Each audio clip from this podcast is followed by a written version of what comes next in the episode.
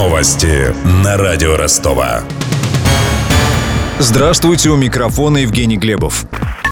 Россия и Япония пока не могут заключить мирный договор из-за нерешенности территориального вопроса. Это подтвердил премьер Синзе Абе. По его словам, эту тему с Владимиром Путиным они обсуждали пять часов, пока стороны договорились вести совместную хозяйственную деятельность на Южно-Курильских островах. В свою очередь, Владимир Путин призвал учитывать все нюансы озабоченности России при обсуждении этой темы. Он также заявил, что договорился обеспечить японцам свободный доступ даже в те районы Южных Курил, которые до сих пор были закрыты. Напомним, сегодня Сегодня второй заключительный день визита президента в страну восходящего солнца.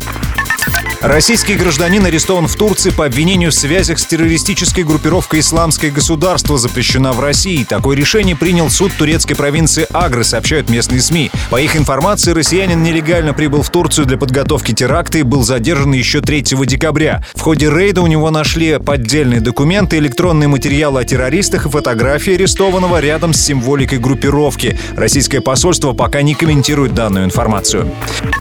Первая комната гнева появилась в Ростове. Желающие снять стресс могут взять кувалду и за час разбить все, что найдут в помещении – мебель, телевизор или посуду.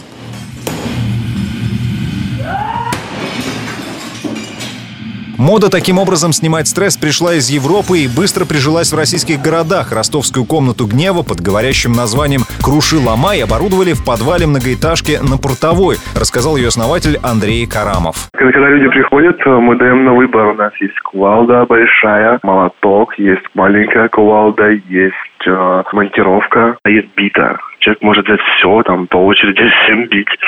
Мы выдаем специальный плащ, ну, чтобы одежду защитить, и специальную маску для лица. Весь этот процесс снимается на камеру, и потом человек получает очень забавное видео.